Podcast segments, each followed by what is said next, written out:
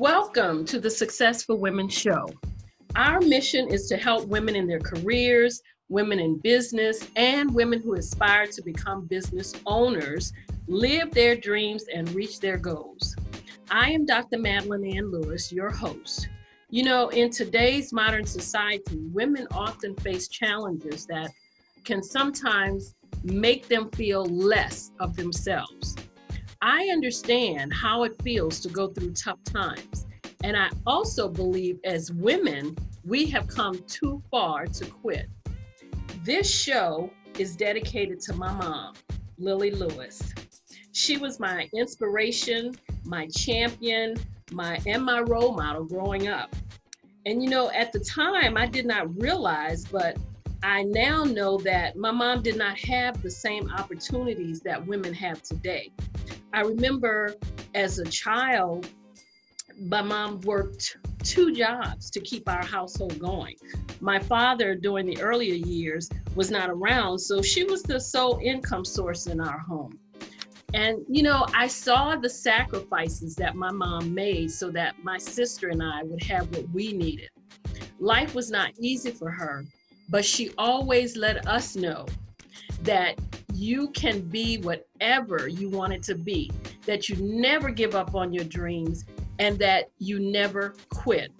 So that is what I want women to know.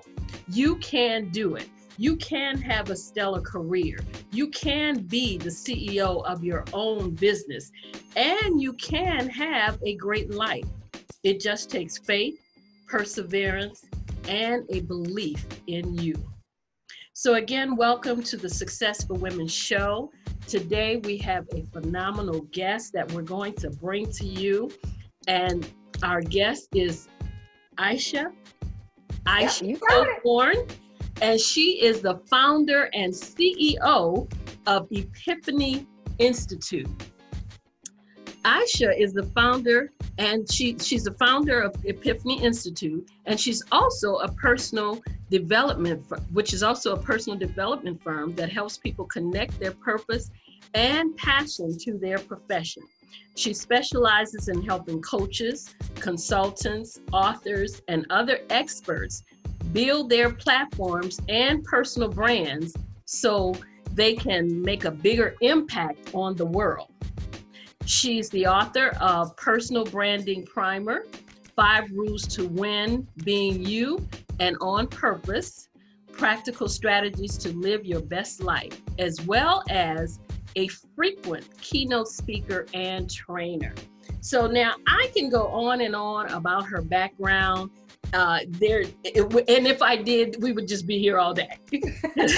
I mean, it's just so much to say about her. So I'd just like to bring Aisha Coburn on and just uh, I should just welcome and just tell us about you. Tell us, uh, uh, let us know how you got started in doing what you're doing. Dr. Madeline, thanks so much for having me on. Uh, I, I, guess a, a, good place to start would be uh, sharing that uh, I'm a corporate dropout, two time corporate dropout. And for me, it just really amounted to waking up one day and realizing I don't see anybody around here that I want to be when I grow up.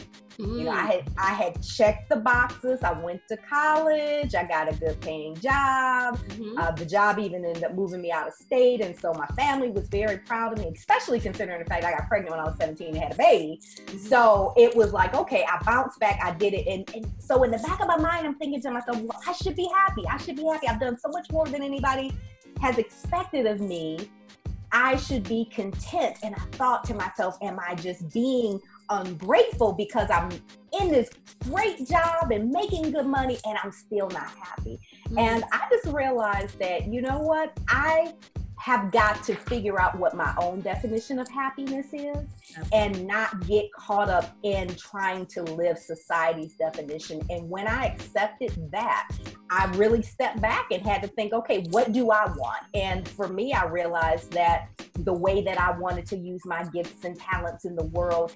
It at that point there was no job description that was going to allow me to do it. I had to go build it. And so even though I didn't really think of myself as an entrepreneur, I knew to to do the type of work that I want, to have the freedom and the flexibility that I want, to be able to take care of, of my health the way that I want, not stressing myself out, getting sick the way that I was before.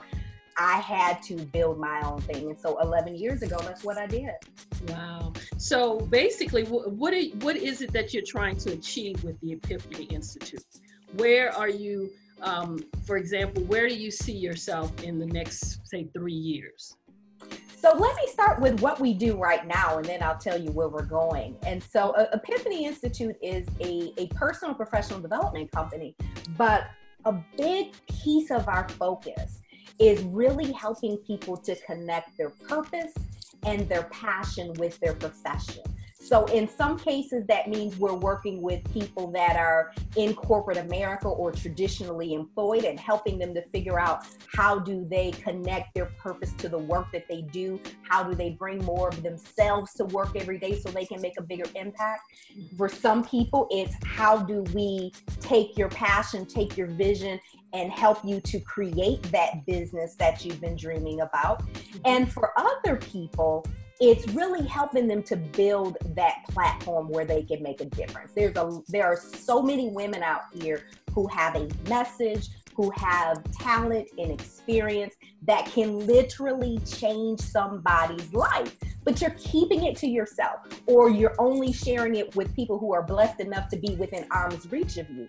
And so, for people that know that they're called to to make a bigger impact at a bigger level, we're helping them to build their platform. So whether that's they're wanting to speak, whether they're wanting to host a show like this right here, or they want to write books, whatever that is, we're helping them to really build out the strategy around that and to build their confidence to be able to step out there. And so our goal is to just to do that in bigger ways to make a bigger impact and, and building media platforms that allow us to continue to do that as well.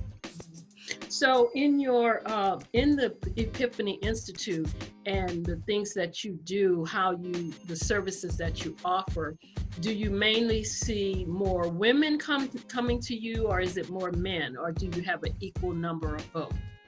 I'll say 80% of my clients are women, um, and and I think that that is because women tend to be a little more self-aware and a little more willing to break the rules um, than some of the the men that I've traditionally worked with. And so that's that's who I attract. Or it could just because be because there are some men that just don't want to be taught by a woman, you know. So because I have run into that too, uh, and I know that that's a reality. I used to do corporate training, and and sometimes I'd be in that room and they look at me with their little arms crossed and say, "Little black girl, I don't want to hear nothing you got to say." You know? wow and you miss out on your blessing because I'm pretty smart and I can bless your socks off. But um, I, so I think that that is is why uh, I tend to attract more women, but my business certainly isn't uh, focused primarily on women. I do serve men as well. But um, one of the things though that I am finding um, that women tend to struggle with to the point of limitation mm-hmm. more than men is that we feel like we have to be perfect mm. before we'll go after the things that we want. So I will see women who say, okay, I want to start a business, but they feel like they have to have every, you know, a, a 50 page business plan and have everything all figured out, and the planets have to perfectly align, and they feel like they have to be able to answer every question before they will step out and do anything. Mm-hmm, mm-hmm. And I see the same thing with the people that I work with around personal branding. Uh, men will step out and, and feel that they have expertise to share when they know a little bit. But Absolutely. women, quite often, we feel like we have to be we have to know all the things. And of course, it, it, doesn't matter what you're doing. If you're a doctor, if you're in any profession, you're never going to know all the things because mm-hmm. the world is continually evolving. But you have to step back and think, okay, what can I bring to the world that's unique? And and be confident enough in your abilities, in your message, in the expertise that you have that you step out and do it. And you don't have to be perfect mm-hmm. to make an impact. And you know, it's inter- interesting that you would say that because I remember I was at a conference one time, and, and actually it was a man teaching the the um, the training uh, that I was sitting in. And one of the things that he said, which I found very surprising for it to come from a man, he said that men will, like you were just saying, apply for something rather they're like 50% experienced in it. But women always feel that they need to be 100% experienced in it, be it a career, applying for a position, or as you said, be it uh, going for a business venture. They always feel, but my philosophy is that like you said, you don't have to know everything because you can always put people around you in those different areas that you don't have that expertise in. And that's what I, I tend to tell women uh, when I'm training, doing my training and things like that, because I think that if it, it's always to me uh, a philosophy that if you get up there pull one up anyway. So if you're putting people around you with that expertise then you have someone there that may i mean you should know a little bit about you know those things. Like i always tell people uh, especially in the workplace don't just sit in that little cubicle you know in the office. You need to come out. You need to come out and you need to meet the people in human resource. You need to meet the people in budget. You need to meet the people in EEO because some one of these days you may have to call on one of them. And so you have to have those connections but you don't always have to have that expertise in all those different areas. But you do need to know how who you can reach out to and where to go when you need that expertise. I love so much that you said that because a, a lot of what I teach is personal branding. Mm-hmm. And whether it's people who are traditionally employed or even people who own businesses, that is a, an area that I really see people lacking, and it's having those authentic relationships. Yes. And I used to work in a setting. I, I, worked for a chemical company for years. I worked for a, a, a trash company, mm-hmm. and so you know, particularly in the chemical company, I'm working with with chemists. I'm working with engineers, mm-hmm. and particularly people of color. And a lot of the women that I, I knew, but uh, I, I saw this a lot with people of color. You know, we come to work and we say, "Look, I'm not here to make friends." I'm here to do my job. Yeah. And I'm going to let my work speak for itself. But then when different opportunities would come up, and you wonder why you keep getting passed over, and you say, "But I, I have the the qualifications, qualifications on paper," but they don't know you. Right. Right. And it's not about having to go out to happy hour mm-hmm. or telling everybody at work all your business, but you have to be able to build relationships with people to the point that I mean, think about it. If, if I'm if I have a company, which I do, but if I'm looking to hire somebody and I'm thinking, okay, I'm gonna be spending 40 plus hours a week with you for the next how many years.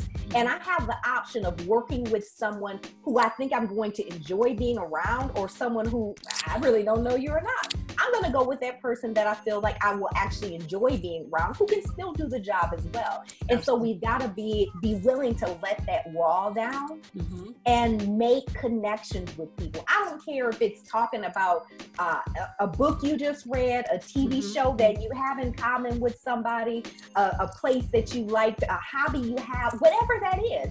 It's not necessarily, it doesn't have to be that you're letting someone invade your personal space to build relationships. Absolutely. Because you definitely have to come out of your comfort zone. And what you said about a lot of times uh, we look at it as though I don't want everybody in my business, or I'm just here to do the job. I'm not here to make friends.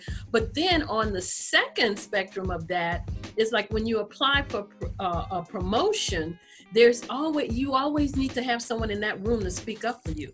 But who's going to speak up for you if nobody in that room knows you? That's you right. Know? And and even beyond knowing you they have to know what you're capable of. Mm-hmm. so one of the things that I, I did when i was in corporate america at one point i had two basically full-time roles that were aligned to two different parts of the business. So i i, I, I sat on two different leadership teams reported to two had two different sets of tasks. These the people that i worked for didn't even communicate with each other Mm-hmm. And so one manager would know what I'm doing for him. The other one would know what I was doing for him, but they had no idea the, the collective of everything, all the results that I was delivering. And so what I started doing is, is every other week, I would send out an email and I had a little template that I could easily just copy paste into my email. And it just basically gave them a quick update of here's what's going on here's what I've accomplished. And if there were any roadblocks that I've run into, here are the challenges and how I suggest we resolve them. Oh. Now, what this helped them to do is because, of course, performance review time is coming, right? Mm-hmm. So when they got ready to do my performance reviews, all they had to do, I'm sure they just filed these away in their email file and they could pull them out and just say, okay, what all has she accomplished? Mm-hmm. And the same thing for me. When I had to do my part of the performance review and say, what have I accomplished? All I, I would take that and just keep a running Word document and I could just go through and see, here were all of my accomplishments for the year because you'll forget.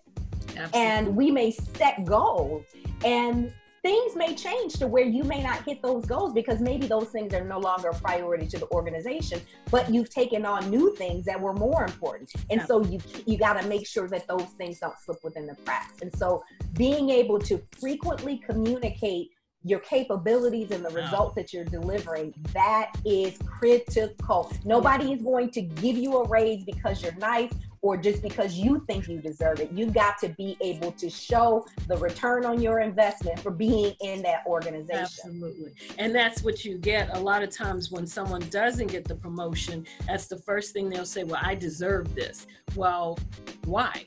Where where is it? You know it's like uh, i know with the um, especially in the federal government because they have those steps you know every year you could get a step the next step after you and most of them felt like they were entitled to it but the thing about it, you weren't entitled to it. It was still only if you were performing to that next level. And that's what some of them did not seem to understand.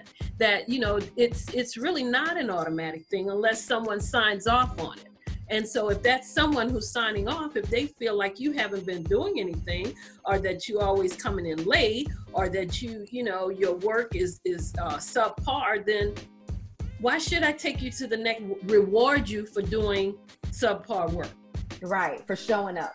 Exactly. you know? That's about yeah, and that's, that's the thing we've got to remember. Everything that we do either strengthens or diminishes our personal brand. Everything we do. Mm-hmm. So, you know, you you over deliver on that assignment, you've strengthened your brand. Mm-hmm. You show up late, more often than not you're you're diminishing your brand. And so you may be thinking to yourself okay well i'm still getting my work done but what is the perception? And so you've always got to be conscious of that. Now i want to go back to kind of what i was saying and, and kind of give you the the other side of that for business owners. Okay. So we talked about what it looks like within an organization, but if you're a business owner, mm-hmm. sometimes, and, and I was having this conversation with my cousin on, on social media, she's posted something, she has a, a, a body butter line, wonderful product. Mm-hmm. And she was frustrated because she felt like my family's not supporting me.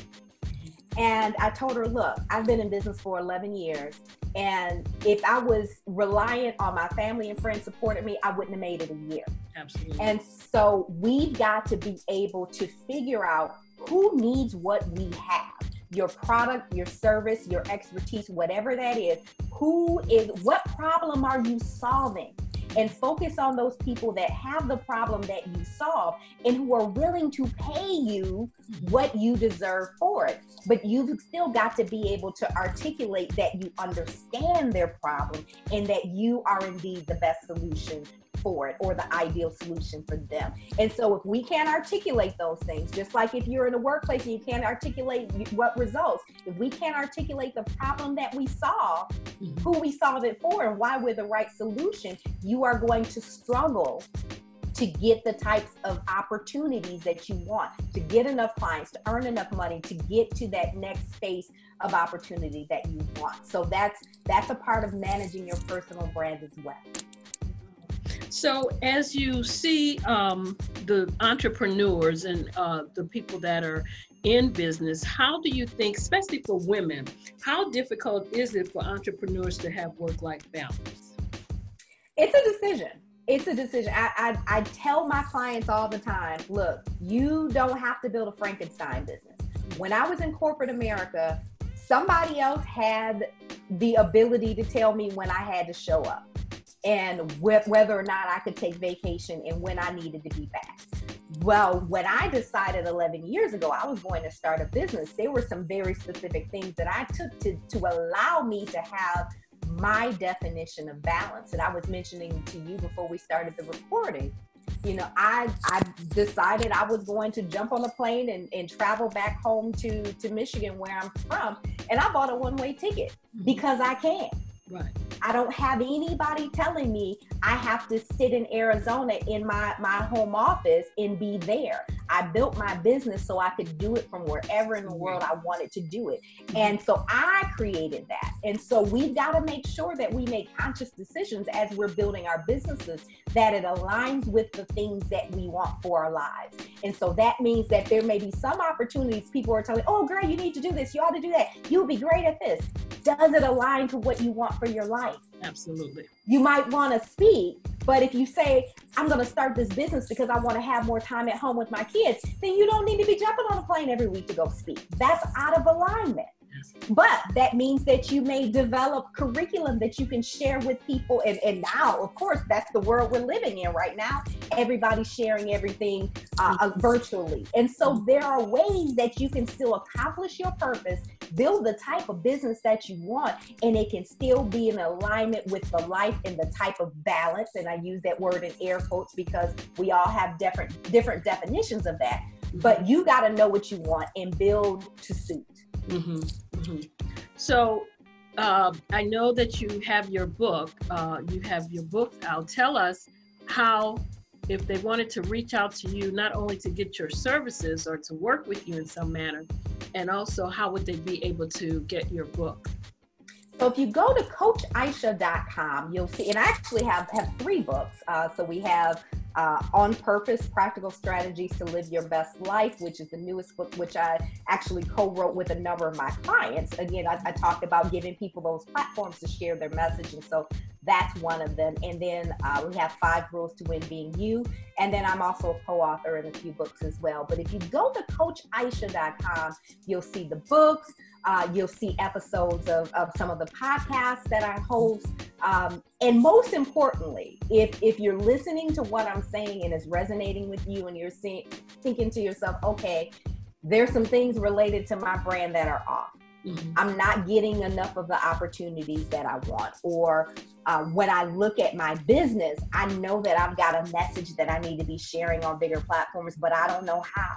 Or I'm overwhelmed, or I'm dealing with fear and doubt and, and, and struggling with my own confidence. If that is your challenge, then I want to encourage you to reach out to me. And, and you can do that very easily by uh, just going to chat with Aisha, I S H A, and you can get on my calendar and let's talk about it.